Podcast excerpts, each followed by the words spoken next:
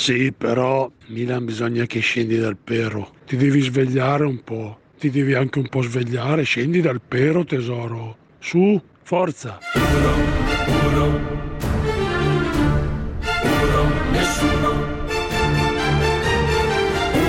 Nessuno, 100.000. 1, nessuno, 100.000 di Alessandro Milan con Leonardo Manera. Sono qui, sveglio, faccio del mio meglio, caro ascoltatore. Buongiorno anche a te, buongiorno a tutti e a tutte. Siamo qui riuniti al Bracco Baldo Show e c'è Andrea Roccabella in regia oggi. Roccabilly con noi, ritmo rockabilly. Insieme alla nostra redazione Miriam Lucchetti, Lorenzo Nespoli, Elisabetta Fusconi, siamo tutti schierati, siamo pronti a tenervi compagnia fino alle 11. Sono le 9:09, voi scriveteci al 349-238-6666 oppure mandate i vostri vocali come il nostro ascoltatore. Chiamateci all'800 24 00 24, numeri che conoscete ormai a memoria. Siamo qui, se volete dire anche la vostra sulla Superlega, stavo appena questionando, litigando, dibattendo col mitico Simone Spezia, lui è a favore, io sono contro, ma poi alla fine io sarò a favore, lui magari passerà contro o magari lui rimarrà a favore. Favore, anch'io pure a favore, tutta la gente parla della Superlega, anche gente che non sa di calcio. Nostra Elisabetta Fusconi, che non sa nulla di calcio, vuol parlare della Superlega, è stata proposta come presidente della Superlega, presidentessa, anzi, è così. È tutto un casino. Abbastanza. La sensazione è da popcorn, divano comodo, perché ne vedremo delle belle da qui per gli appassionati di calcio, ma non solo, anche di economia. È una questione, come avete visto dalle dichiarazioni ieri dalla vicepresidente della Commissione europea a Draghi, a capi di Stato e governo, non c'è nessuno che si è fatto mancare una dichiarazione sul tema. Va bene, ma parliamo d'altro, con i nostri ospiti. Vai Roccabella! Mario Draghi probably is the best. Ci dicono, si può dire un chi se ne frega la Superlega, si può anche dire chi se ne frega.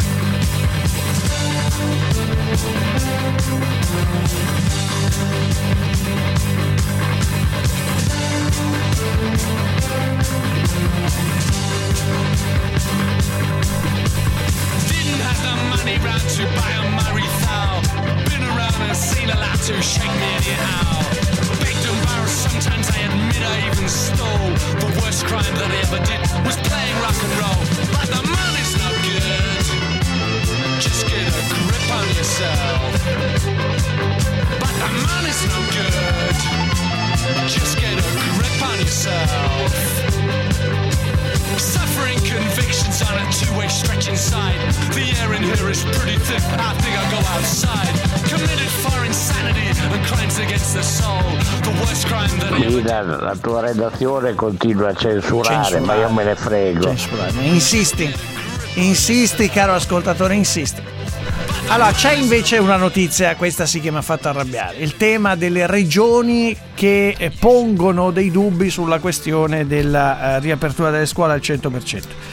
Ma qui non è questione, come qualcuno mi scrive, di essere ossessionati con la scuola, ma davvero c'è uno scoramento, braccia che si frantumano, cadono a terra e si frantumano, e dico le braccia per non dire altro.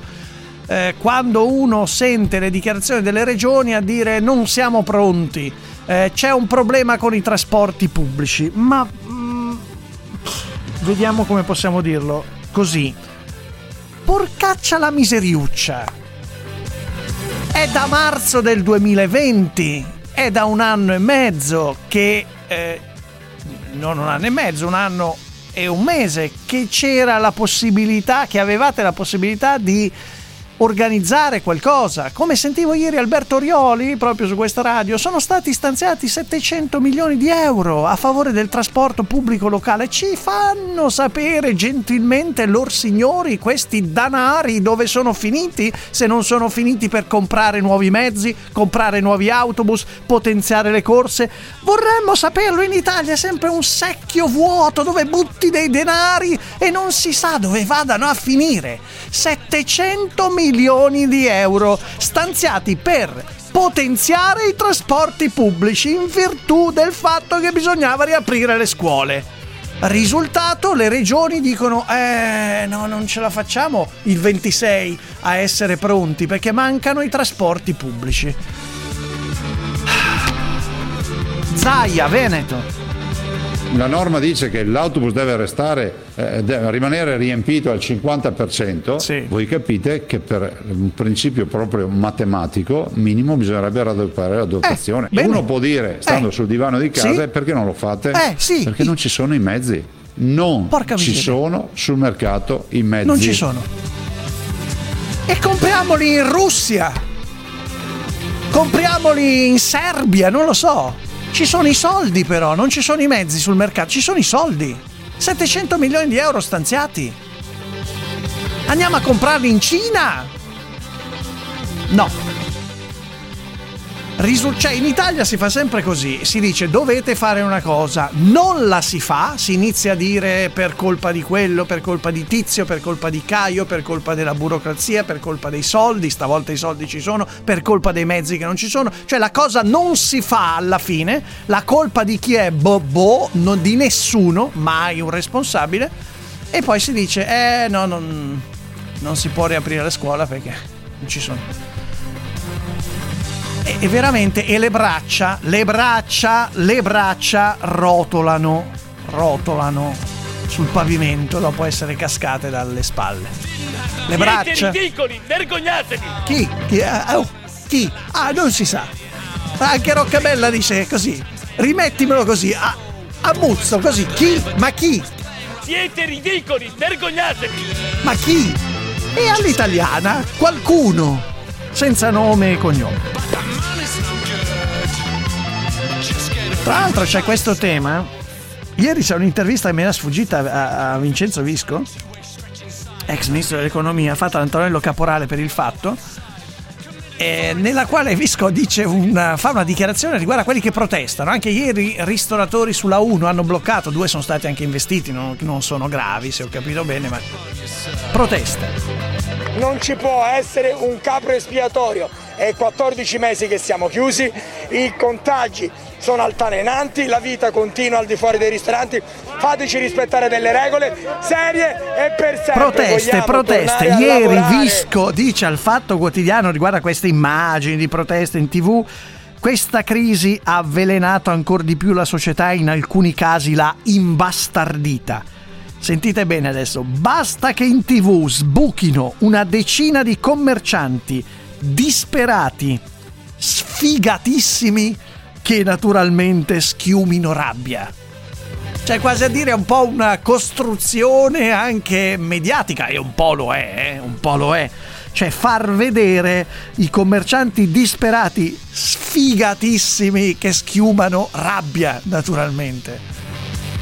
E così, dice Visco, si affronta in maniera demagogica, populista, un tema complesso. Però insomma, questo sfigatissimi, schiumanti rabbia, non lo so se si sentano tali i ristoratori o quelli in difficoltà. Se volete chiamarci 800 24 0024, sfigatissimi, siete ben accetti. Io per oggi voglio partire da un altro tema, allargare un po' gli orizzonti, raccontare cose anche un po' diverse, sempre visto che non c'è il virus e solo il virus. C'è un tema che riguarda la giustizia, un dibattito riguardante l'ergastolo ostativo, vogliamo spiegare di cosa si tratta, che è un dibattito molto molto interessante perché intercetta il senso di che tipo di giustizia vogliamo in Italia, che tipo di carcere vogliamo in Italia, e quindi è un qualcosa che riguarda tutti noi da vicino. Intanto saluto il professor Carlo Nordio, che è stato procuratore aggiunto a Venezia, ma insomma è anche un editorialista apprezzatissimo. Professor Nordio, grazie di essere qui e buongiorno. Grazie. Buongiorno, grazie dell'invito. Allora, io l'ho chiamata per questo tema, però non posso far finta che ci sia stata una vicenda di cronaca che è oggi trattata su tutti i giornali, cioè lo sfogo di Beppe Grillo in difesa di suo figlio Ciro, che è indagato per violenza sessuale insieme ad altri ragazzi. Non ne abbiamo mai parlato, ora se ne parla perché c'è questo sfogo. Io lo voglio far sentire perché lei, dell'inchiesta ovviamente non sa nulla, l'inchiesta Tempio Pausania, non entriamo nell'inchiesta, però su una cosa ci può dare una risposta. Beppe Grillo che difende suo figlio in maniera accorata e dir poco. Mio figlio è su tutti i giornali come uno stupratore seriale insieme a altri 3 ragazzi. Io voglio chiedere veramente, voglio una spiegazione perché un gruppo di stupratori seriali, compreso mio figlio dentro, non sono stati arrestati. Perché non li avete arrestati? La legge dice che gli stupratori vengono presi e vengono messi in galera, interrogati in galera o ai domiciliari. Sono lasciati liberi per 2 anni. Perché? Perché non li avete arrestati subito? Ce l'avrei portati io in galera, calci nel culo. Perché? Perché vi siete resi conto che non è vero niente che c'è stato lo stupro, non c'è stato niente.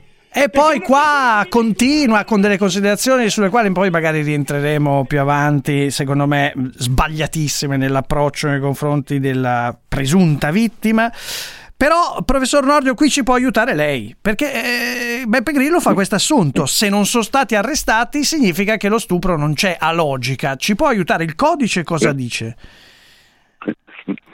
Beh, al netto della impropria sortita di Grillo, dettata un po' dall'emotività paterna e probabilmente anche da un'esasperazione politica per i suoi fallimenti, ha commesso un sacco di errori tecnici nell'esporre i fatti. Innanzitutto non si tratta di stupri seriali, lo stupro seriale è il cosiddetto reato continuato, cioè quando uno commette più stupri, cioè più reati in varie occasioni. Qui l'ipotesi, se ho letto bene, è una sola, cioè un caso unico, peraltro gravissimo, ma è un caso unico, sì. Quindi non si tratta di una serie di reati. In secondo luogo non è affatto vero, anzi è esattamente il contrario, che si debba mettere in galera una persona indiziata di reato. Come ormai tutti sanno, il PM chiede la custodia cautelare, cioè la carcerazione preventiva, intanto non è mai obbligato a farlo, perché nel nostro ordinamento non esiste, come era una volta l'obbligo, si diceva, del mandato di cattura, e quindi è una facoltà. Questa facoltà si esercita in presenza delle famose 3 condizioni, almeno sì. Una delle 3 condizioni, cioè il pericolo di fuga, il pericolo di reiterazione del reato e il pericolo di inquinamento della prova. Questa è una valutazione discrezionale del pubblico ministero. Se il ragazzo non scappa, si ritiene che non commetta altri reati, anche perché è sotto controllo di vario tipo, compreso quello dei mass media, e che non inquini le prove che sono già state raccolte, è giusto, anzi può essere indagato a piede libero, perché esiste la presunzione di innocenza, certo. Poi Grillo. Ma mi scusi professore, anche per un reato così grave, un'ipotesi di reato così grave, è vero, lei ci ha chiarito bene che non è seriale, come ha detto Beppe Grillo, perché è un solo caso, ma anche per un reato, cioè se uno è indagato per stupro potrebbe ricommettere questo reato, certo. No? Certo, ma per qualsiasi reato grave c'è la possibilità della custodia cautelare, ma è una valutazione che fa il pubblico ministero, e prima e dopo il pubblico ministero ovviamente il CIP, sì. Perché non è il PM che decide, il PM chiede, chi decide è il giudice delle indagini preliminari, sì. e sulla base appunto dell'esistenza di quelle 3 condizioni. Certo, il giudizio prognostico, se uno possa o non possa reiterare il reato, è un giudizio molto difficile, ma nel dubbio, come si dice, pro reo, certo. Cioè se io non ho una prova o un indizio forte che tu sei veramente in procinto di commettere un altro reato di quel tipo, l'ordinanza di custodia cautelare non può essere emessa, o almeno non deve essere emessa. No, quindi infatti questo questo tecnicamente è molto importante quello che ci sta dicendo, cioè non è l'assunto logico, siccome non è stato arrestato vuol dire che non c'è lo stupro, come dice Beppe Grillo. No, è esattamente il contrario, anzi. Stavo appunto dicendo, molte volte si chiede e viene concessa la custodia cautelare e poi il Tribunale della Libertà, o come si dice il Tribunale del Riesame, dopo qualche giorno annulla questa ordinanza, quindi la persona è stata incarcerata per niente, indipendentemente dal fatto che poi venga o non venga condannata quando si farà il processo, proprio perché la custodia cautelare preventiva, cioè la carcerazione preventiva, cioè andare in carcere per intenderci prima di essere condannati definitivamente, è e deve essere l'eccezione dell'eccezione, proprio in base alla presunzione di innocenza. Chiaro. Che poi in Italia se ne faccia uno uso e abuso, e che l'indirizzo diciamo ideologico di Grillo fino a ieri fosse quello di mandare in galera tutti, anche semplicemente indagati, beh, questa è anche questa una nemesi storica nei suoi confronti. Allora, professor Nordio, io l'ho chiamata su questo tema dell'ergastolo stativo di cui dibattono molto i giornali. Certo, il Covid affossa un po' tutto il resto.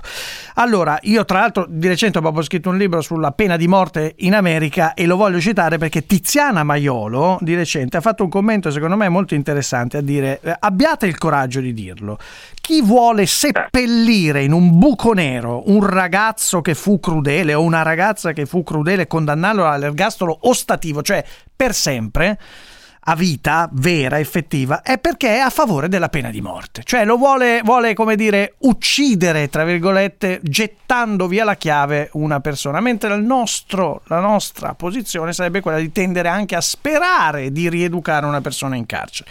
Allora, l'ergastolo stativo, secondo lei, moralmente è accettabile?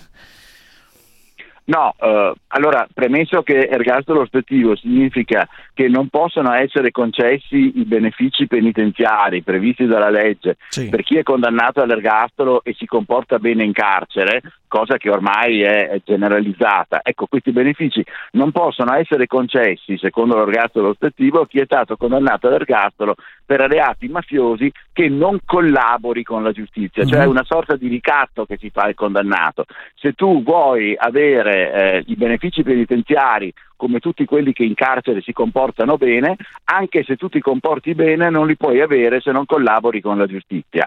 Ora, qual è il punto? Che una persona può non collaborare con la giustizia non solo perché è ancora agganciato all'organizzazione criminale della quale faceva parte quando è stato condannato, il che giustificherebbe il fatto che deve restare in galera, perché se rimane mafioso deve restare dietro le sbarre, ma può anche darsi che non collabori per ragioni molto più semplici, per esempio perché collaborando potrebbe esporre al rischio di rappresaglie ai suoi familiari, come spesso è accaduto quando un collaboratore di giustizia ha avuto il figlio e il fratello ucciso, o anche per esempio perché collaborando potrebbe dover raccontare degli altri reati che lui ha commesso e quindi edere contra sé, come si dice in latino, cioè testimoniare contro te stesso. Cioè le ragioni per cui una persona non collabora non significa automaticamente che sia rimasto agganciato all'organizzazione mafiosa, e sotto questo profilo l'ostatività, ecco, il cosiddetto ergastolo ostativo è irragionevole, è ingiusto ed è anche incostituzionale.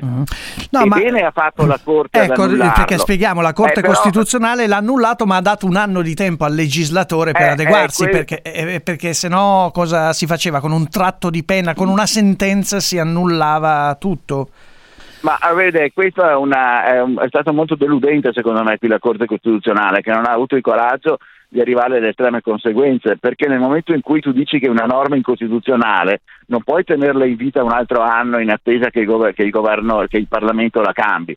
Se è incostituzionale e la sua abrogazione deve essere immediata. Che poi il Parlamento debba provvedere entro un anno o entro un mese, questo è un problema politico. È che la Corte, come aveva già fatto quella volta con la legge sul fine vita, evidentemente non ha il coraggio di prendere dei provvedimenti così drastici e allora rilancia, per così dire, la palla al Parlamento, il quale non è detto che rimanga, probabilmente resterà inerte per il prossimo anno, e quindi la palla ritornerà alla Corte Costituzionale in un via vai, durante il quale però l'ergastolano potrà, resterà in carcere, non potrà godere dei benefici in base a una norma che però è già stata dichiarata incostituzionale, e questo è assurdo. Questo sì. Allora, professor Nordio, ci sono ovviamente, non so, in America, io appunto avendo studiato questo caso, la storia di Derek Rocco Barnabei, giustiziato nel 2000 in Virginia, in America questo dibattito farebbe sorridere, e lei lo sa,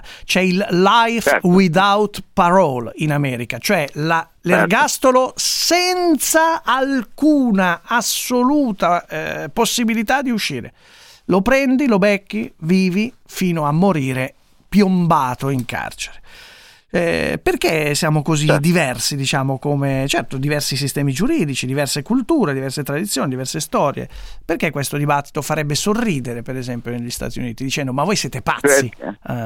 Perché loro hanno della giustizia una concezione molto diversa dalla nostra, e anche della pena hanno una concezione diversa dalla nostra, anche dei reati e della proporzione tra i reati e pene.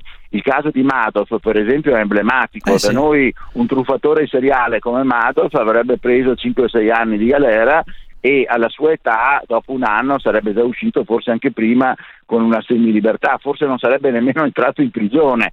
Da loro ha preso 150 anni, che pare un ridere, perché anche se era già vecchiotto quando è stato condannato, anche se avesse avuto 18 anni, 150 anni sono abbastanza.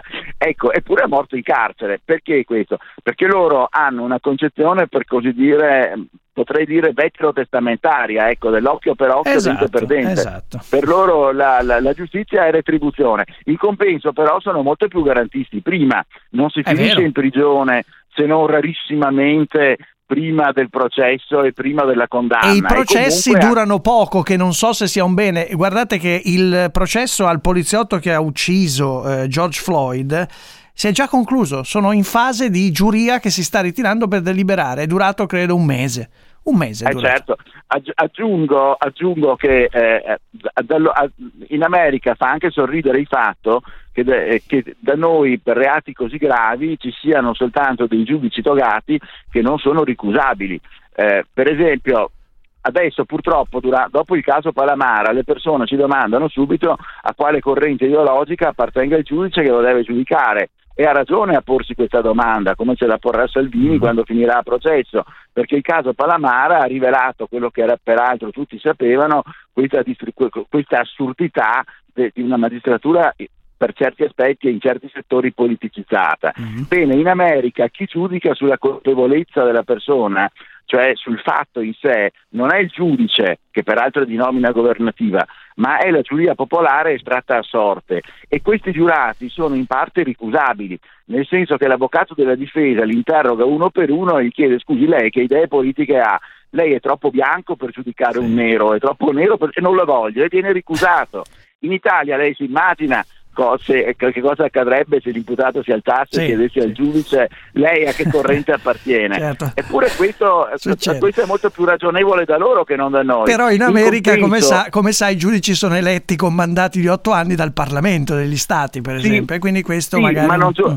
È vero, ma loro non giudicano nulla. Il giudice in America regola il dibattimento, come si vede nei film. Certo, stabilisce la pena dopo il verdetto. Il verdetto, che è di colpevolezza o innocenza, lo stabilisce la giuria popolare. E poi la sentence, cioè la pena, se uno è condannato, la stabilisce il giudice. Chiaro. Come vede, è un sistema che è dannatamente garantista prima della condanna e estremamente severo e rigoroso dopo. Professor Nordio, io la ringrazio molto, perché lei è sempre estremamente chiaro e preciso e ci dà degli strumenti per valutare, e grazie davvero per essere stato qui. Tema molto molto profondo. Molta gente mi scrive: io sono a favore della pena di morte, se uccidessero tua figlia, tutte argomentazioni che mi sento ripetere in questi 20 anni, dal caso di Derek Rocco Barnabei 2000, 3000, 5000 volte al mese.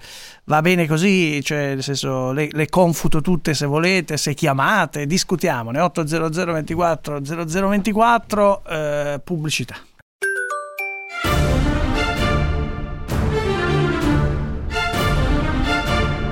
Uno, nessuno, 100 Milan.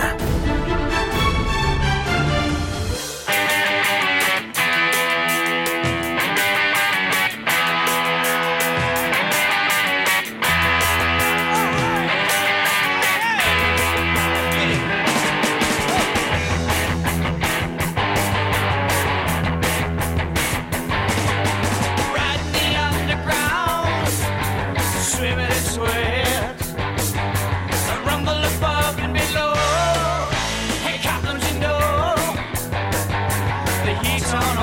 Milan, è da marzo 2020, hai ragione che parlano di questi trasporti che non ci sono, ma voglio dire, ci sono tutti i bus turistici fermi che non stanno facendo niente, ma di tutte le lunghezze, di tutte le misure, ci sono gli autobus dei militari fermi negli autoparchi, voglio dire, ma questi non si possono utilizzare. Caro ascoltatore, come dice Zaia, è comodo stare sul divano e criticare, ci sono i soldi, hai ragione, ma cosa ti devo dire, hai ragione te. Adesso il problema della scuola sono i trasporti, ma con Draghi non c'è il teletrasporto, signor Draghi, attivare.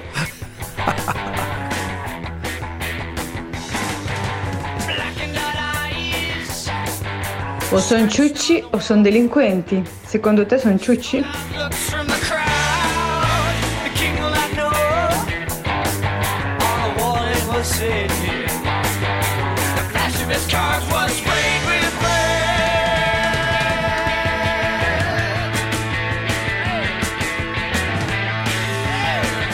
Signori, signore, Roccabella, redazione, diamo il benvenuto, cari ascoltatori, al signore che compie gli anni. Oggi il signor Leonardo Bonetti Manera. Buongiorno, buongiorno. Buon compleanno. Quanti sono? Grazie. Sono... pochi, sono 54, sono nell'adolescenza. Sono nel pieno dell'adolescenza, direi. Sto uscendo dall'adolescenza. Si sa che adesso per gli uomini l'adolescenza comincia a 11 anni e finisce intorno ai 55. Quindi sto finendo il mio periodo adolescenziale, sto entrando nell'età adulta della maturità. C'hai i brufoli praticamente, stanno per finire i brufoli. Adesso stanno andando via, sì, sta per finire il periodo dei brufoli. Stamattina collegato col telefono perché non riesco a far funzionare l'audio del computer. Quindi è il regalo di compleanno che ti abbiamo fatto noi, insomma, non funziona. Vabbè. Caro Leonardo Manera, ti faccio fare gli auguri anche da una amica, spero che sia contenta di questo appellativo, che ritroviamo dopo un po' di tempo, ma lei è sempre stata lì, in Cina, a Wuhan, lì dove è iniziato tutto. Sara Platto, buongiorno. Salve, buongiorno a voi e auguri al verde boy. Al verde boy, al buon Manera, all'adolescente Manera. Come va lì a Wuhan? Come va in Cina? Ci sono casi? Com'è la situazione? Allora, non lo so, da altre parti ogni tanto salta fuori forse uno o due, ma qui a Wuhan stiamo bene, nel senso che siamo andati sempre migliorando dall'anno scorso, per cui insomma la vita è tornata, diciamo, alla nuova normalità, ma alla normalità, ecco, alla normalità. Si sta bene. E questo è bello. Allora, la notizia, tra l'altro Sara Platto è docente in un'università, si occupa di comportamento e benessere degli animali, è consulente scientifica della China Biodiversity Conservation and Green Development Foundation, evviva, e l'OMS ha appena detto che bisogna smetterla di vendere gli animali selvatici vivi nei mercati. È un po' la sua battaglia, Sara Platto, da sempre. Sì, ma assolutamente, nel senso che, ma non solo gli animali selvatici, tutti gli animali, nel senso, certo. Al mercato, nel senso, se dovrebbe esserci solamente la carne, no? Il prodotto, diciamo così, finito, eventualmente. No, ma sono d'accordo, ma non solo l'OMS, ma ormai anche in Cina, soprattutto dopo appunto lo scoppio dell'epidemia, l'opinione pubblica comunque ha cominciato a sollevare molte critiche, gli stessi cinesi, soprattutto le generazioni più giovani. Quindi sì, c'è assolutamente anche in Cina un supporto nel eliminare non solo la vendita degli animali selvatici vivi o morti in generale nel mercato, ma anche animali in genere, cioè polli, conigli o altro, perché ovviamente la battaglia. Questa sarebbe la battaglia, la sua battaglia, vabbè, insomma, lì qua si entra... non solo mia, sì, non sì, solo di... mia, di molti. Di molte persone. Molti. No, perché ricordiamo, insomma, che il tema è anche quello, cioè il sospetto è che da un animale sia passato all'uomo il virus. C'è sempre la questione che molti pensano l'esperimento di laboratorio, non si è mai capito fino in fondo. Dove... Ma davvero? Ma ancora? Ma non ci posso credere. Ma non mi dica, ma no, per favore, non mi dica così. Guardi che ci sono le persone che non escludono che possa essere successo questo, perché hanno escluso il cervello, probabilmente nel senso che il cervello gli è scappato, ma no, ma dopo più di un anno con tutti gli studi che hanno fatto, ma dai, basta, cioè è scappato il cervello, assolutamente, quello sono d'accordo. E da dove ha fatto questo salto di specie allora questo virus? Ma nel senso che io non capisco la gente con tutta l'informazione che c'è in generale.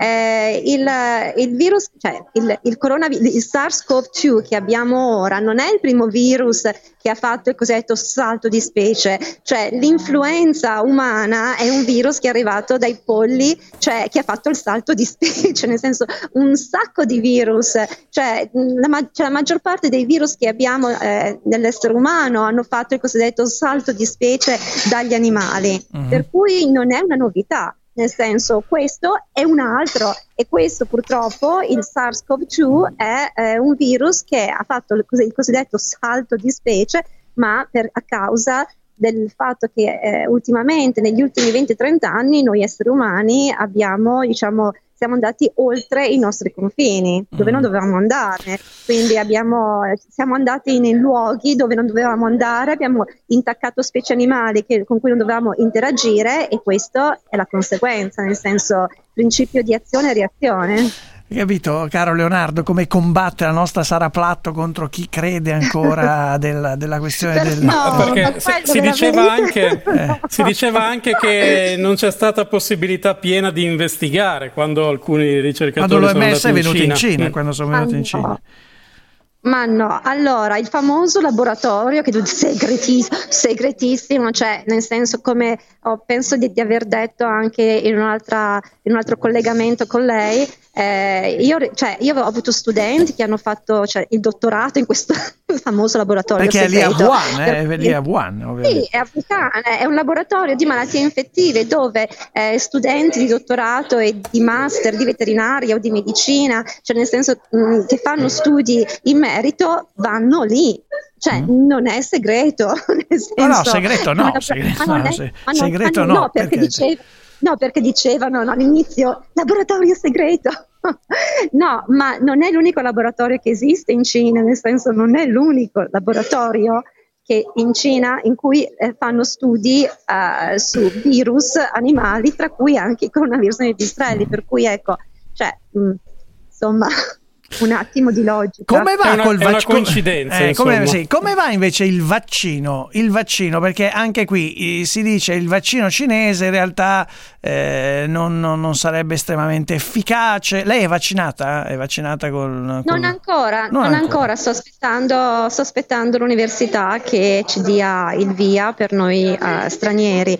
Allora, ci sono diversi vaccini. C'è il Sinovac che ha un 50% solo di copertura. E quindi nel senso proprio minimo, esatto, ma poi invece c'è il Sinopharm, perché di Sinopharm ce ne sono due, uno fatto a Wuhan e un altro, e entrambi, allora, il Sinopharm è del 79 punto, non mi ricordo più, neanche questa altissima, cioè rispetto ai 90-95%, insomma, sì, non è altissima. Sì, però nel senso che non è male, però faccio conto che a differenza dei vaccini europei, dove hanno utilizzato, se non sbaglio, solo la spike per fare il vaccino, in Cina hanno utilizzato tutto il virus, l'hanno inattivato utilizzando tutta, la componente proteica del virus, però inattivato, e tra l'altro hanno utilizzato, se non sbaglio, un sistema tradizionalissimo per fare i vaccini, addirittura, nel senso, io ho anche riso perché una mia amica di Singapore, dove a Singapore hanno vaccinato con la Pfizer, una sua amica non ha potuto utilizzare il vaccino Pfizer perché soffre di immunodepressione e le hanno consigliato il vaccino cinese, al che dentro di me ho riso perché tutti dicono ma i vaccini cinesi non sono sicuri di qua e di là, e da Singapore invece mi arriva questa notizia, per cui insomma va bene. Noi Sara Platto ci sentiamo presto, io voglio ricordare anche il suo libro, lei ha scritto anche un libro di tutta questa esperienza, Buongiorno Wuhan, edito da Di Agostini, per raccontare, ma insomma forse gli ascoltatori se lo ricordano, è stata una delle prime che noi abbiamo chiamato, l'abbiamo scovata noi e lei si lamentava che non trovava la Nutella, si vergogni, durante il lockdown, noi eravamo in lockdown e lei si lamentava che non c'era la Nutella a Wuhan. E invece adesso è arrivata, credo, è arrivata la Nutella. Sì, meglio lasciarla stare adesso la Nutella. Quello sì è un virus, quello sì è un virus. Esatto, bene, esatto. La salutiamo. Esatto, con l'arrivo dell'estate. Esatto. La salutiamo, cara Sara Platto, grazie per essere stata qui con noi. Andiamo al traffico.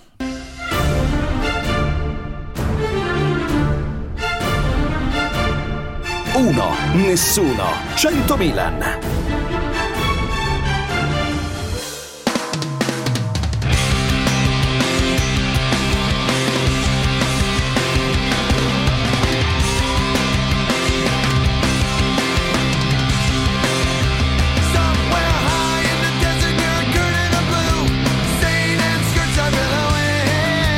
Buongiorno fenomeno.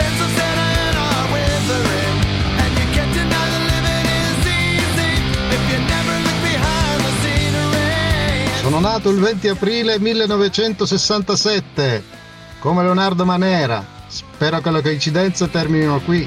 Auguri Manera. Gente che si vergogna di condividere il compleanno.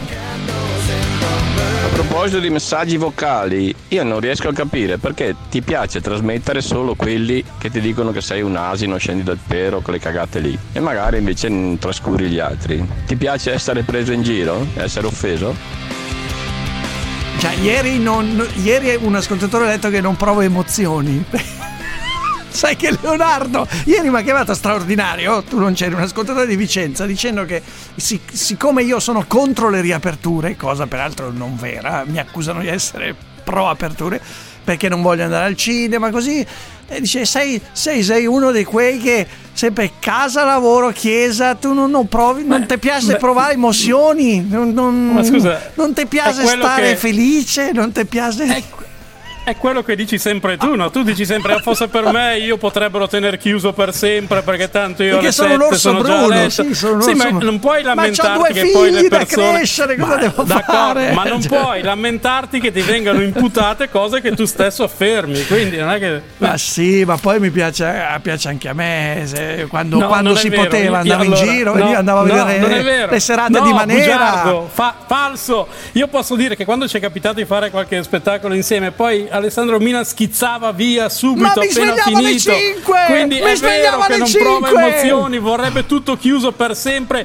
Più di crisanti, più di galli, è peggio di galli, Alessandro Milan. Voi andavate a gozzovigliare fino alle 3 di notte. Io, quando tu poi alle 3 di notte andavi a dormire e ti svegliavi alle 11, io mi svegliavo alle 5, ero qui alle 6 e mezza in radio. Diciamo la verità, Alessandro Milan è un chiusurista. Altro che via subito a letto alle 9. Niente, Sara Platto viene subissata di critiche.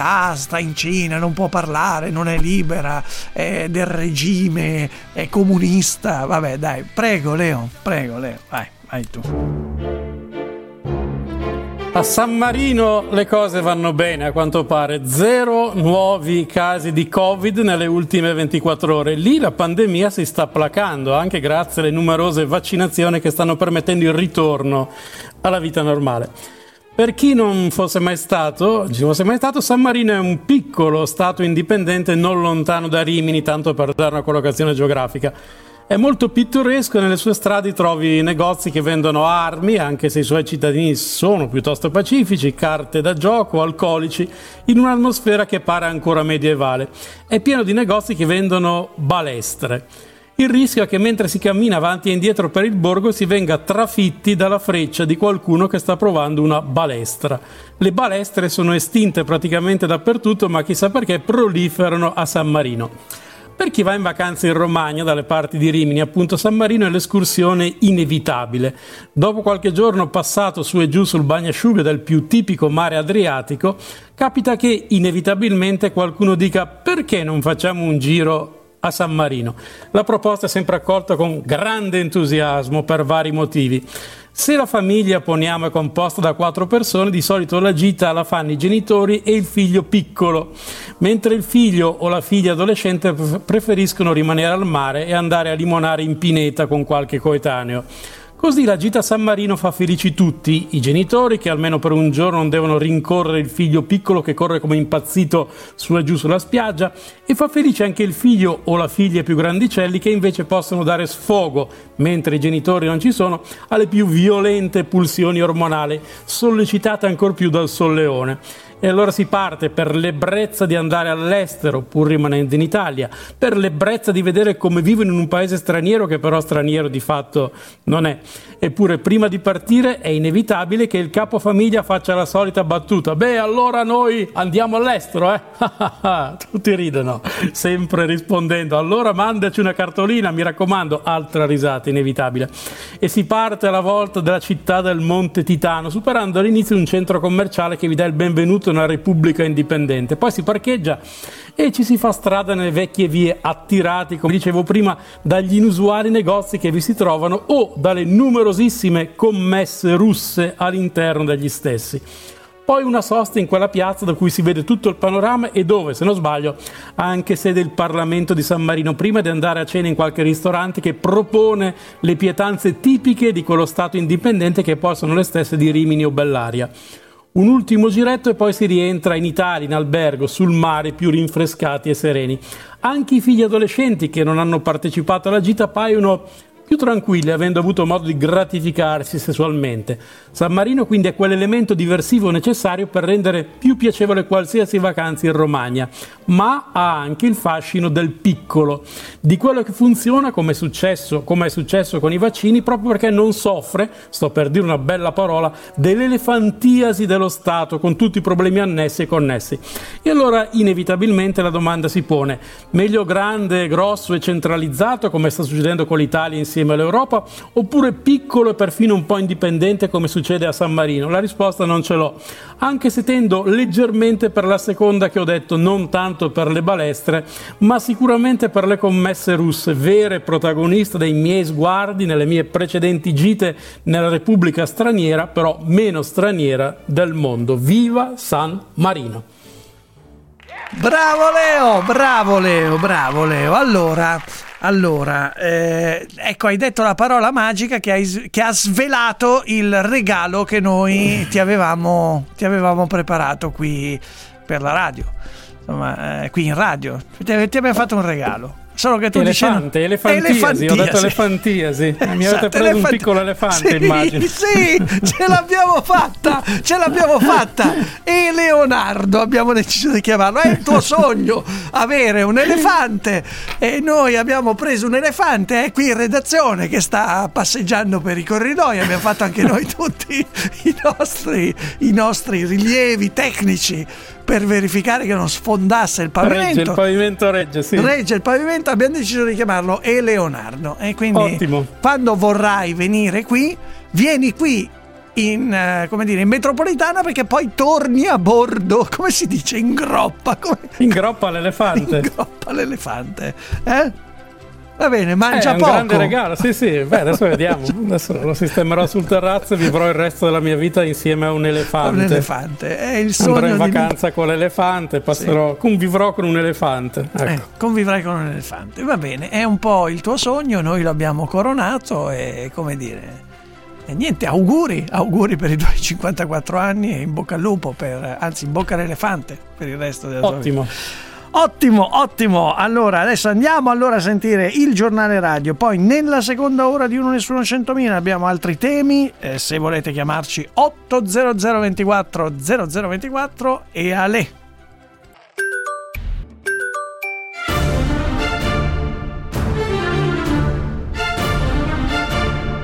Uno, nessuno, 100 Milan.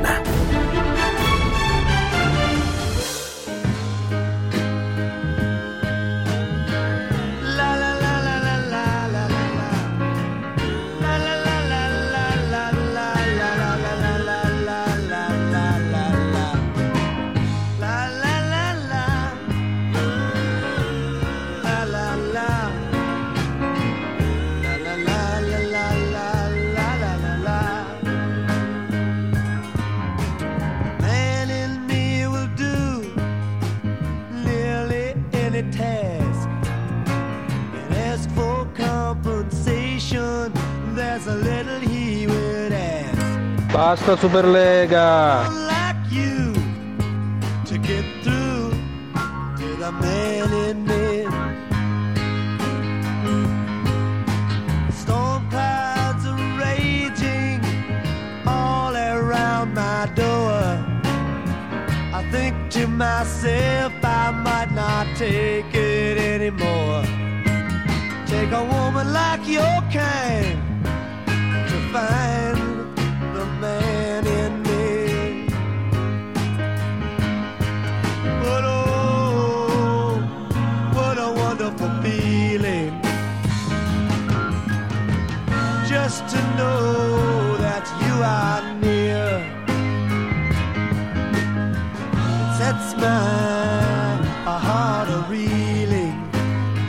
Signori, sono le 19 minuti e qui il 54enne Leonardo Manera, che oggi compie appunto gli anni, ci apre la seconda ora di Uno Nessuno 100 Milan fino alle 11. Allora, la apriamo con un ascoltatore? Devo dire no, Leonardo, stanno continuando ad arrivare messaggi, critiche per l'intervento di Sara Platto. C'è chi la definisce la ragazza dalla Cina, ci scrive, è una docente universitaria che sta da lì da anni in Cina. Adesso va bene tutto, ma un po' di rispetto almeno nei confronti delle persone. Tanto come la fai, insomma, la sbagli, viene accusata di parlare comunque abbiamo capito che il mondo scientifico tendenzialmente dice che è un virus che è nato spontaneamente dagli animali, che poi ha fatto...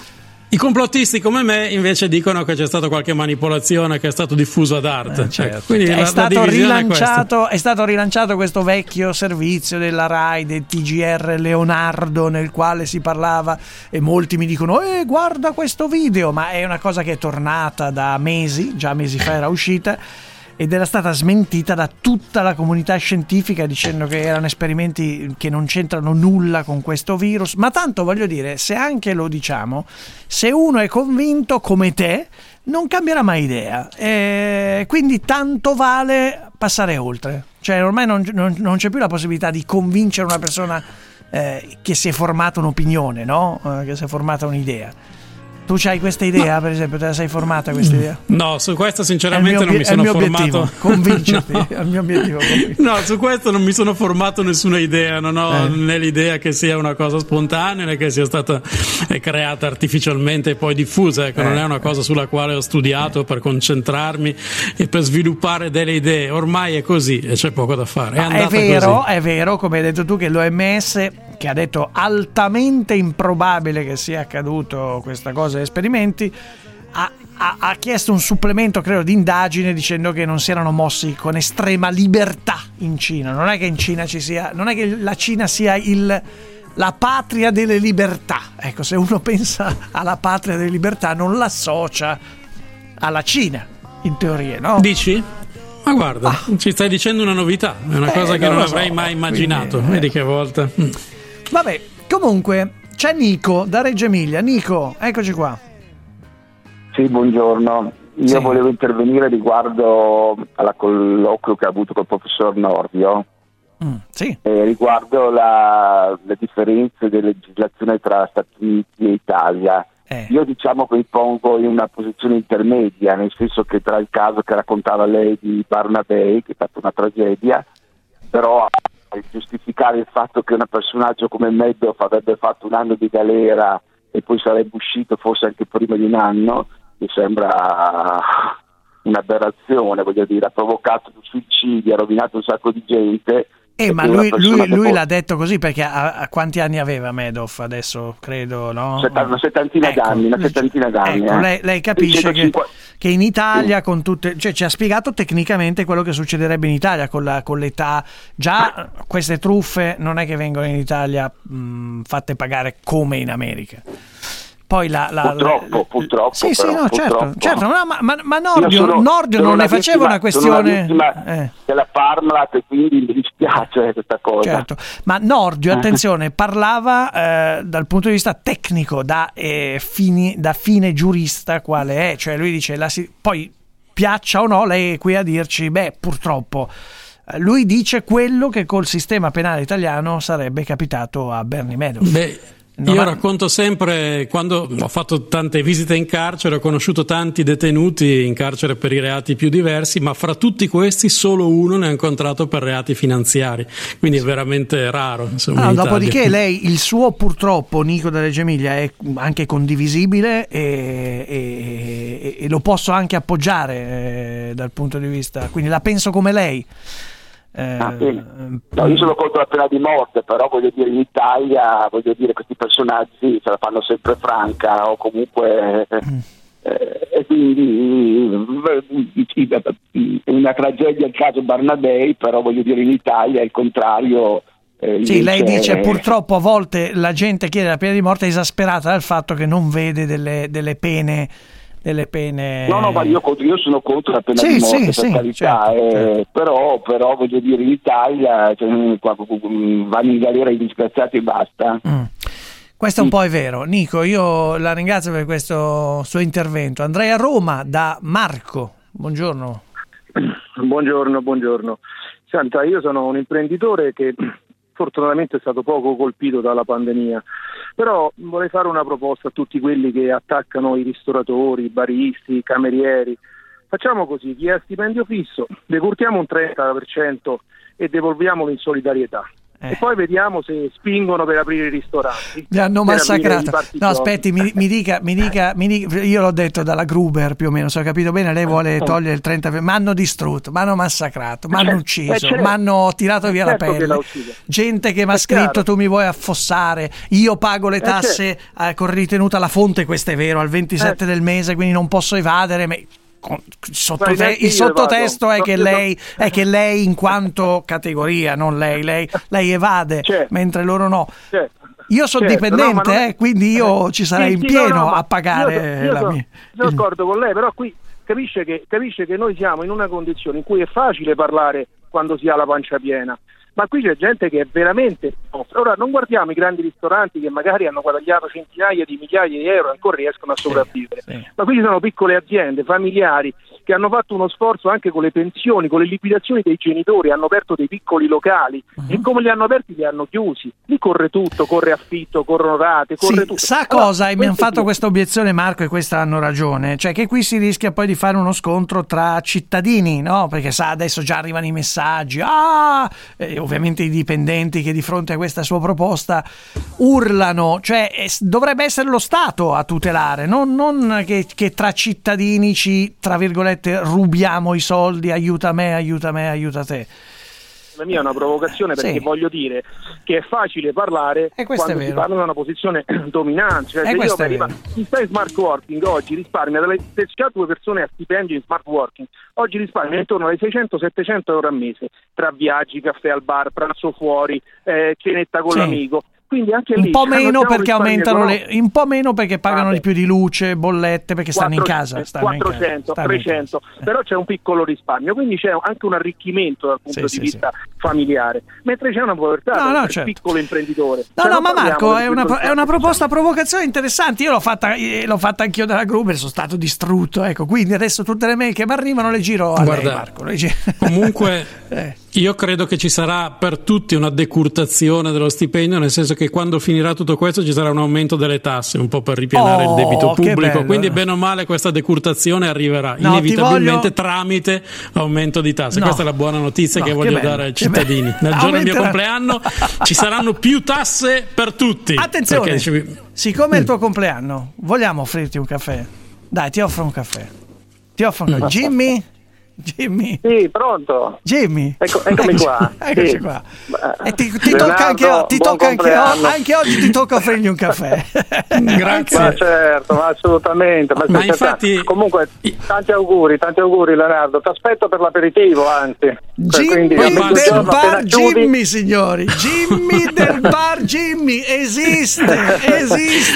Al quale abbiamo fatto una grande pubblicità. Certo. Quindi grazie alla nostra pubblicità ha incassato abbastanza per poter rifare l'insegna che latita ormai da anni.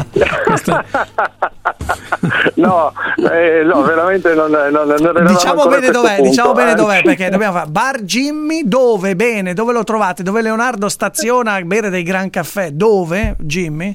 In via Carnia numero 7. Via Carnia numero 7 a Milano, quindi sì. Piazza Udine, dove bazzica Manera, per personaggio un po'. Esattamente, adesso... dietro casa sua praticamente. Quindi grazie a questa pubblicità e a questo intervento anche oggi potrai rifare, sì, grazie ai nuovi incassi, ancora una bellissima insegna luccicante. L'aperitivo, per il momento lo risparmiamo perché qua non si sa come finisce. Comunque, ecco. Adesso al di là degli scherzi, come va Jimmy? La situazione insomma da ristoratore, barista? Ma guarda, tutto sommato io devo dire che ormai ho superato tutte le problematiche, nel senso che non mi pongo più problemi. Qui siamo diventati tutti passivi. Sappiamo che chi è molto in alto decide e noi dobbiamo subire in silenzio. Questa è una cosa molto brutta, devo dire, però non dobbiamo fare altro che adeguarci. Anche da te è una bella iniezione di ottimismo stamattina. Esatto. Sì, guarda, un'allegria. No, guarda, l'unica cosa è che io sono circondato, mi occupo di più delle amicizie e dei rapporti sociali. I soldi adesso in questo momento non li consideriamo neanche. Ma quali rapporti sociali? Puoi vederne questo è vero. Posso confermare che Jimmy in realtà dentro il suo bar non gestisce il bar, suona la chitarra. Infatti a volte tu vai a prendere un caffè, devi aspettare 20 minuti perché lui deve finire di suonare. Certo, ma io lo faccio per intrattenere. È un momento di felicità per tutti poi, no? Posso confermare perché anch'io sono stato, lui c'ha lì le chitarre, prende la chitarra e dice vorrei un caffè. Niente lì che suona, ma io vorrei un caffè, e invece poi ti fai ma cullare. Tutto questo cosa succede? Che nell'attesa si formano assembramenti, tra l'altro, diciamolo. Quindi... È vero, è un modo per socializzare, vedi, a un metro di distanza. Ecco. Ti abbracciamo Jimmy, veniamo presto a trovarti in via Carnia al 7 a Milano, il bar Jimmy del bar Jimmy. Un abbraccio, andiamo al traffico.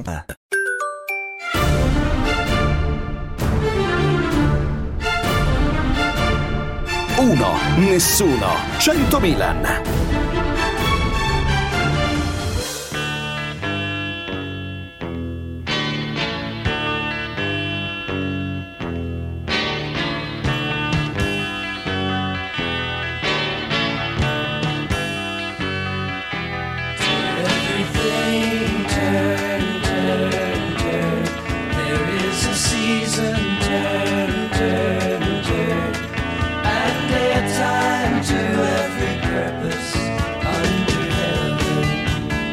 Manera, stavo guardando chi compiva gli anni con te oggi. Vai un po' a guardare chi è che compiva gli anni con te oggi. Ma lo sappiamo già. Signore, è vero, Adolf Hitler, questo è. E vacca, Manera, auguri. Sei appena uscito dall'asilo e già compi gli anni. Grande Leonardo. Ladies and gentlemen, Leonardo Manera, auguri! E anche il fratello di Roccabella compie gli anni oggi, Tanti auguri a te, tanti auguri a te, tanti auguri a Leo, tanti auguri a te. Un po' amari e anche un po' calanti come tono, sì. Grazie comunque. E anche oggi anche gli anni la figlia di Alessandro Milan, Angelica. È vero, ben 15. E infine per concludere ricordiamo Hitler e per concludere Massimo D'Alema. È tutto scritto nella storia, insomma, scolpito. Però Leo, io adesso voglio fare due chiacchiere, due rapide su questa Superlega, su questa Superlega. Per farlo io penso però che... aspetta. No, dico tra 2 anni tutti quelli che criticano anche le società, secondo me, vorranno accodarsi ed entrare nella Superlega. Questa è la mia previsione. Per farlo però ho chiamato una persona, un grande tifoso che... e l'ho chiamato apposta oggi ed è così che ci saluta. Vai! Happy birthday.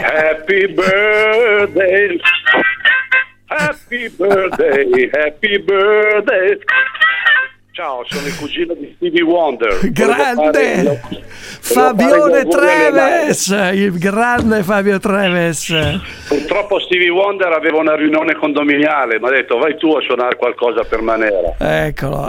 Ciao Fabio. Fabione, ciao, l'abbiamo chiamato perché grande vecchio cuore rosso-nero, ma io credo anche nostalgico, amante di un calcio che non c'è più. E quindi voglio sapere cosa ne pensi di questa Superlega. Io penso innanzitutto che Manera fa rima con Herrera e con Gianni Rivera. Questa è la cosa importante. Che è la cosa di altri tempi, quindi superati. Esatto, vecchi, superati. Secondo me è la fine di quella poca poesia che rimaneva nel calcio. Ecco. Ed è secondo me anche un'offesa in questo terribile anno per quelli che ci hanno lasciato: Paolo Rossi, Mariolino Corso, Pierino Prati, delle leggende.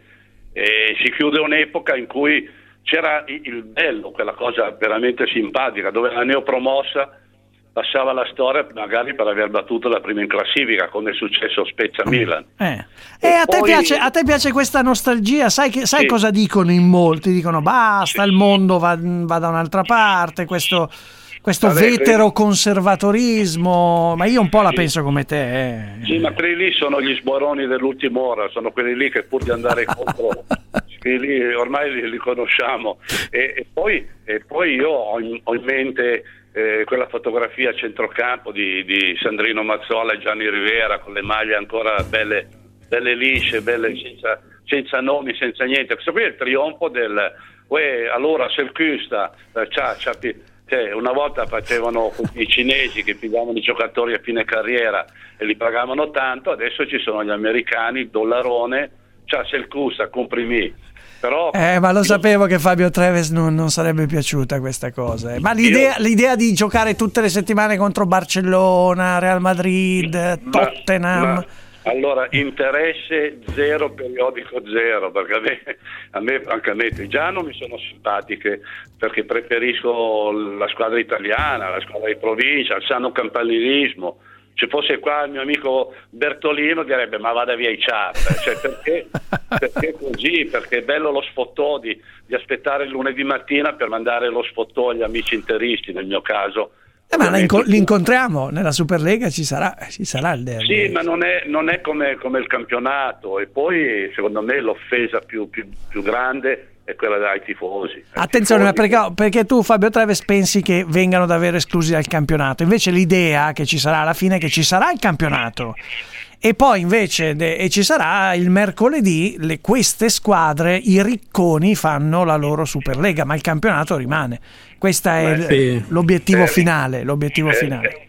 È ridicolo. E oltre al mio amico Bertolino ci fosse anche il mio amico Giovanni Ludet, direbbe ma va a Bagia su una log, perché hai capito, l'ho detti si troverà comunque un compromesso, vedrai. Io dico che continuerà il campionato, ci sarà la Superlega, ci sarà la Champions e magari ci sarà una super finalissima tra vincitore di Champions e vincitore di Superlega, perché quindi tu teorizzi che l'unico vero compromesso storico che si attuerà in Italia sarà questo qua tra Superlega e Champions, tra Superlega e Champions. Non lo so, io inizialmente ho reagito come te, Fabio, adesso sospendo un po' il giudizio. Certo, anche a me piace l'idea di poter vedere Milan-Crotone con la possibilità anche di perdere, perché questo è il bello del calcio. Oppure Benevento-Milan con l'amico Pippo in panchina, Pippo. Io vi ricordo, poi sai, per uno come me che sul salvaschermo c'ha c'è la curva con su scritto "sei tutta la mia vita". Cosa c'è? Una dichiarazione di amore così, "sei tutta la mia vita", e poi arriva quello lì con i dollaroni, "Uè, allora se custa, facciamo 300 milioni di euro, dai. La curva è la sud rossonera, ricordiamo, non la curva, una curva qualsiasi, la curva sud rossonera del Milan. Sì. Ecco, è detto comunque... che però anche nel calcio di adesso non è che i soldi non contino nel calcio della UEFA, diciamo, non è che sia un elemento marginale.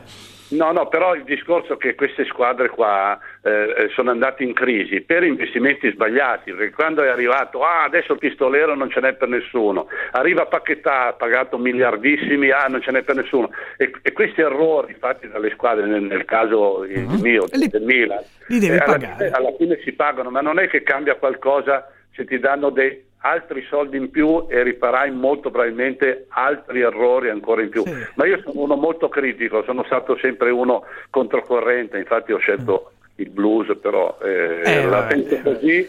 Sono felice perché oggi è il compleanno di uno dei miei amici più cari e con affetto. Chi? Massimo D'Alema? Oggi compigliamo Massimo D'Alema, ricordiamo.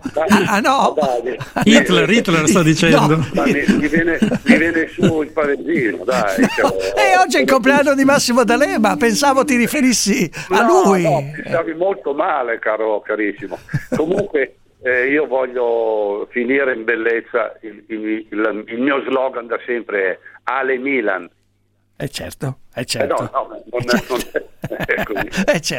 Va bene, Fabione, vuoi lasciarci con uno sbaffo tuo? Io vi voglio lasciare con il mio solito slogan di Lambrate: "Veveri bene", vi voglio bene per quelli che non conoscono la lingua internazionale di Milano. E poi me ne vado via con il mio solito treno.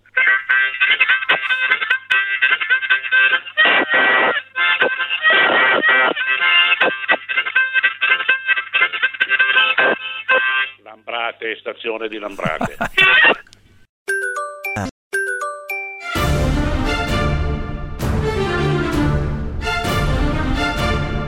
Uno, nessuno, 100 Milan.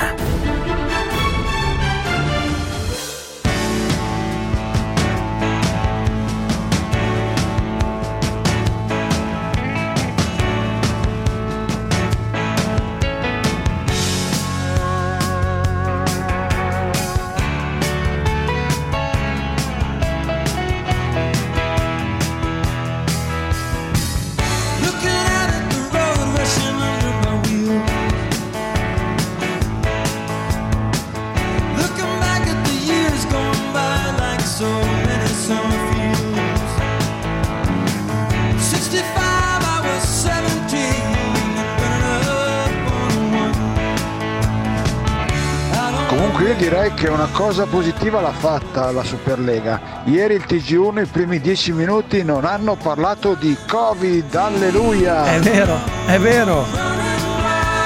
Auguri Manero da Brescia!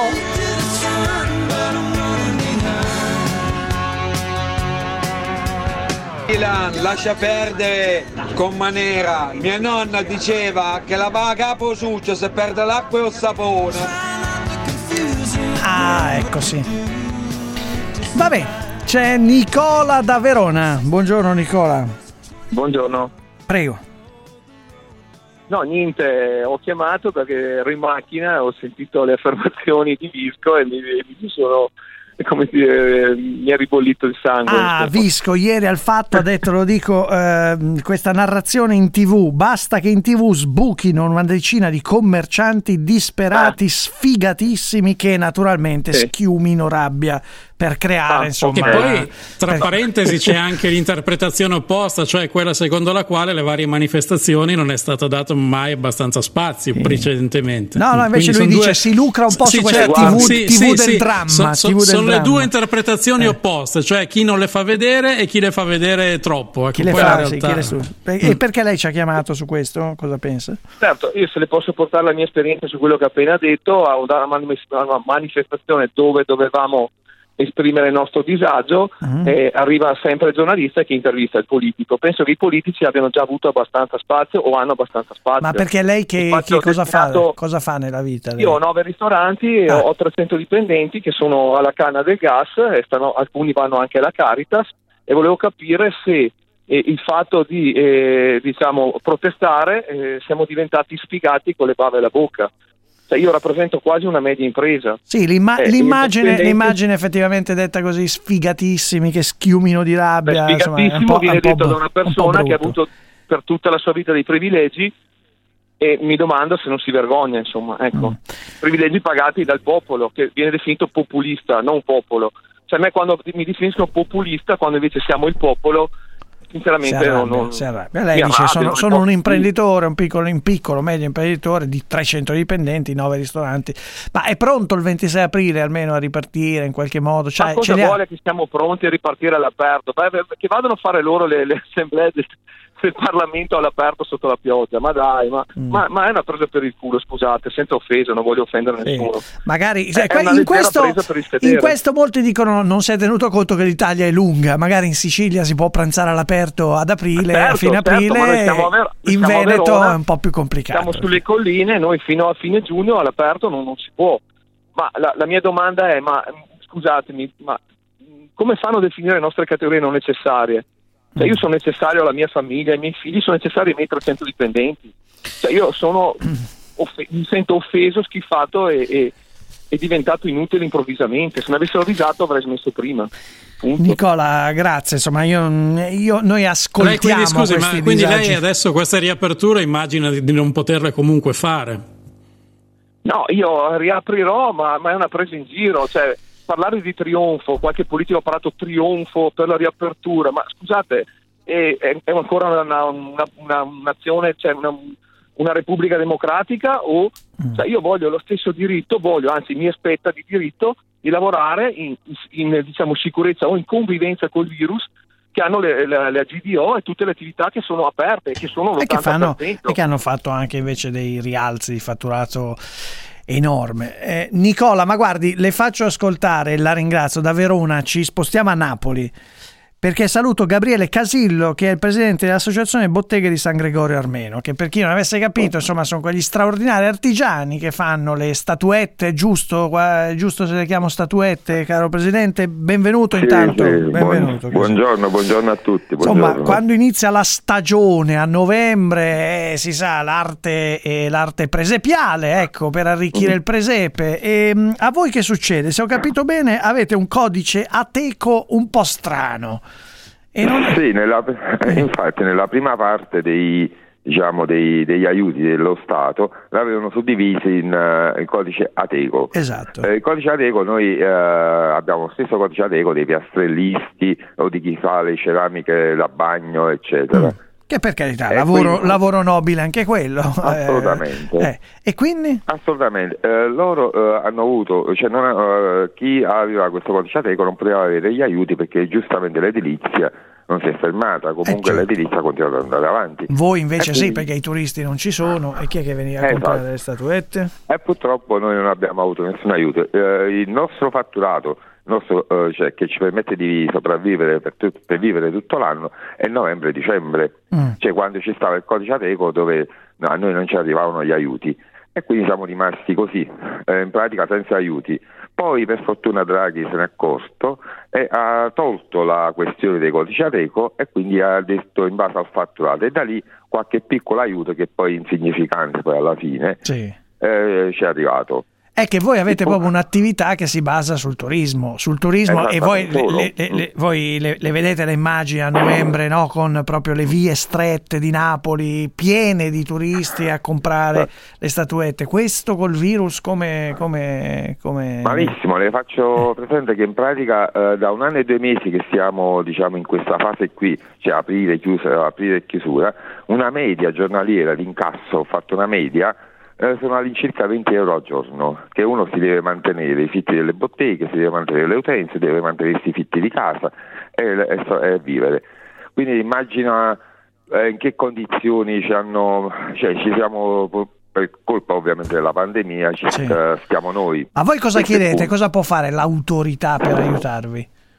Allora, oggi attualmente io penso che l'unica cosa che può fare, siccome che tra poco arrivano, penso che stanno facendo i bandi pubblici per gli aiuti alle imprese, a tasso agevolato e a fondo perduto, Io penso che gran parte delle imprese italiane, non parlo solo delle nostre, hanno un codice Ateco dove non è regolare, in quanto qualcheduno non ha pagato né l'INPS né l'INAIL per sopravvivere, no, giustamente.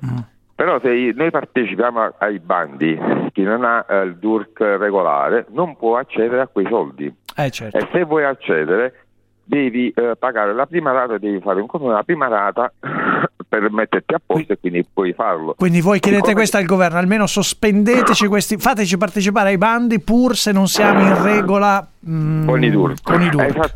Esattamente. E da gennaio in poi, a piccole rate, visto che noi dobbiamo respirare, noi ci mettiamo in regola col DURC, in modo tale che noi tutti questi aiuti che arrivano dallo Stato o dai soldi pubblici li possiamo accedere tutti, o se no i soldi vanno a finire sempre chi già ha i soldi, perché chi è regolare col DURC ovviamente può partecipare tranquillamente. Mi sembra una richiesta di buon senso, io spero che questo ci sia. Mi dica Casillo, nella speranza che a novembre la stagione possa esserci, qual è la statuina secondo lei di quest'anno al momento attuale? Proprio se deve... Una bella statuina della Superlega, che ne so, a Napoli che piangono, i tifosi del Napoli che piangono che non stanno in Superlega, potrebbe essere. Oppure Draghi, un Draghi. No, quest'anno il nostro idolo è il nostro arcivescovo, sinceramente, perché è l'unico che ci è venuto incontro, stiamo dialogando con lui. Però vabbè, è banale l'arcivescovo nel presepe, è banale, insomma, è... No, noi le statuine non le mettiamo mai nel presepe, cioè le statuine vengono messe da sole. Noi il presepe è sempre il nostro stile 700-800, assolutamente non lo tocchiamo, assolutamente. Però noi dedichiamo una statua a chi veramente fa qualcosa. Io spero che quest'anno, cioè sicuramente ad ottobre partiremo. Il problema nostro è che se non arrivano immediatamente gli aiuti, non solo a noi ma a tutte le imprese, a ottobre non ci si arriva, perché ad ottobre si apre tutto, sono certo, perché comunque questa pandemia non può durare, cioè questo stato sulla pandemia non può durare a lungo, e quindi credo che sicuramente noi ad ottobre tutta l'Italia conviverà con questo virus.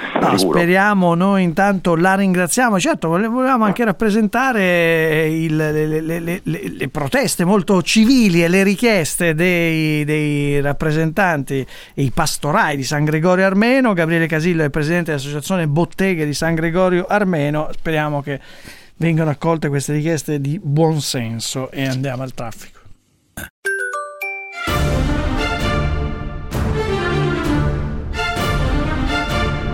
Uno, nessuno, 100 Milan.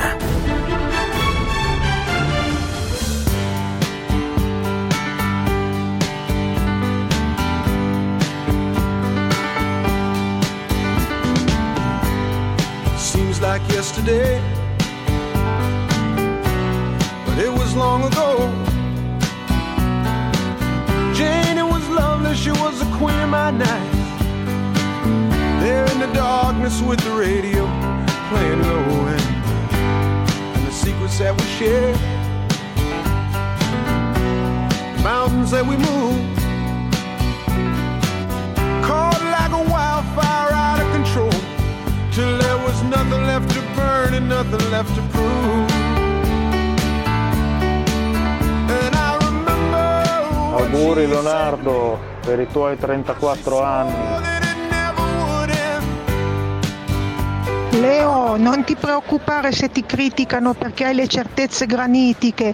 Anche quelli che una volta dicevano che la Terra non girava intorno al Sole erano scienziati e avevano certezze granitiche. E buon compleanno e tanti auguri. We were young and strong, we were running against the wind. Per te in arrivo una nuova era. Tanti auguri Leonardo Manera. Beh ragazzi, che meraviglia i nostri ascoltatori. Grazie, gentilissimi e poi volevo anche dire alla signora che io in realtà non sono un complottista, non sono un negazionista, ogni tanto sono leggermente divergente. Sei sono treista, aperturista, complottista, negazionista. Sei un treista, le tre iste. Se vuoi aggiungere anche qualcos'altro. Beh, sei un po' avido. Sì, vabbè, ma quello si sa, è noto. Anche egoista, anche un po'. Anche un po' narcisista, anche un po' fancazzista, questo me lo devi riconoscere. Va bene, ma adesso spostati. Auguri, caro Leonardo, perché è arrivato il sottosegretario Bonetti, che salutiamo con deferenza. Buongiorno, sottosegretario, grazie. Buongiorno agli ascoltatori di Radio 24, anch'io faccio gli auguri al vostro Leonardo Manera. Auguri. Boh, non è andato via, non le risponde neanche, è maleducato. Prego, sottosegretario, che novità sono in arrivo? Perché noi pendiamo sempre dalle sue labbra. Ma visto che siamo in prossimità di nuove riaperture, per prima cosa vorrei precisare che, pur non volendo disconoscere alle istituzioni il dovere di non ingerenza, le posizioni da cui dobbiamo partire vanno ricercate non tanto in una radicata considerazione di diritti irrefragabili, il cui esercizio prescinde dall'adozione di atti permissivi del governo, ma in operazioni passibili di miglioramento in seguito a decisioni chiaralunghe. Ciò detto, abbiamo deciso di agire facendo riferimento a una visione altamente flessibile e adattabile, capace cioè di bilanciare i vantaggi di medio e lungo periodo con i rischi calcolati in linea con la visione del primo ministro Draghi. Con questo, sì? Cosa voglio dire? Innanzitutto che insieme al generale Figliuolo, che ringrazio, daremo una forte accelerazione alla campagna vaccinale grazie a una nuova strategia. Ecco. Non ci baseremo più sulle fasce di rischio, sulle fasce di età, ma sulle fasce per capelli. Quindi verranno vaccinate prima le persone che indossano una fascia per capelli, perché anche tra i capelli può nascondersi il virus, secondo le ultime ricerche del Comitato Tecnico Scientifico. Invitiamo quindi i cittadini a indossarne subito una, soprattutto i calvi, perché solo con l'impegno di tutti ce la faremo. Ne usciremo. Non lasciate un'altra novità importante, scusi, esattamente, mi ha rubato le parole di bocca, ma un'altra novità importante è che finalmente risolveremo le cose brutte che ha fatto il governo precedente, di cui io stesso facevo parte, appunto. Ma che rinnego, ma perché non è bello ciò che è bello, ma è bello ciò che piace. Passiamo quindi alla roadmap delle riaperture, che come certamente saprete prende il via lunedì 26 aprile, esatto. Bene. Allora, 26 aprile di quest'anno, importante sottolinearlo, me l'hanno chiesto in tanti. Scusi, io lo davo un po' per scontato. 2021, ecco, questa è una grande novità, una notizia che voglio dare agli ascoltatori. Allora, resta vigente il sistema dei colori, un modello prudenziale che sarà capace di leggere eventuali situazioni che dovessero verificarsi nei territori adumbranzi. Allora, in zona gialla potranno aprire bar e ristoranti per il servizio al tavolo, ma solo all'esterno. I tavoli dovranno essere distanziati tra loro di almeno 150 metri. No, come? 100? No, forse c'è una virgola. Daremo quindi dei contributi per acquistare pattini a rotelle ai camerieri. Ma scusi, ma... All'aperto potrà ripartire anche lo sport nelle zone rosse e arancioni. Oltre al pattinaggio a rotelle dei camerieri saranno consentiti gli sport di contatto, purché ci si tocchi solo tra conviventi. Rimane vietata, attenzione, la scala 40, lo sport più pericoloso, perché uno studio appena pubblicato sulla prestigiosa rivista Lancet conferma che le imprecazioni lanciate quando l'avversario dice "ho chiuso" sono in grado di bucare anche le mascherine FFP2. Questo virus corre velocemente, ma adesso abbiamo l'arma fondamentale rappresentata dai vaccini, che stanno aumentando, la cui somministrazione sta aumentando esponenzialmente, ed è per questo che, partendo da un'attenta valutazione dei 21 parametri decisi dal Ministero della Salute, vado a elencare le attività commerciali che sono pronte a riaprire da subito, da lunedì, anche in zona rossa. Bene. Ma guardi, anche da subito, facciamo anche questa variazione. Così, vabbè, decido io. Da adesso. Il sottosegretario Bonetti. Perfetto, da adesso potete riaprire, prego. Allora, negozi di divani, ma solo nei giorni in cui non siano previsti sconti. Negozi di sanitari, il cui titolare sia un sanitario. Che senso? E infine, negozi di abbigliamento, ma con l'assoluto divieto per i commessi di dire la frase "questo lo metti con tutto". Sono scelte di buon senso che crediamo possano aiutarci a contenere l'epidemia anche con più protrumbia. So che stiamo chiedendo ancora sacrifici, ma con l'impegno di tutti ne usciremo e non lasceremo indietro nessuno.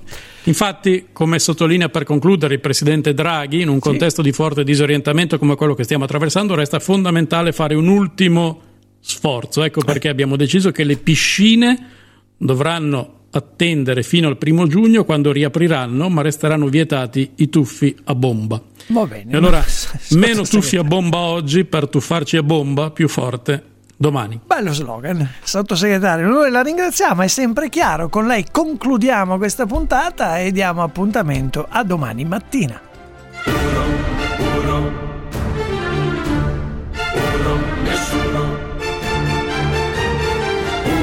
nessuno, nessuno.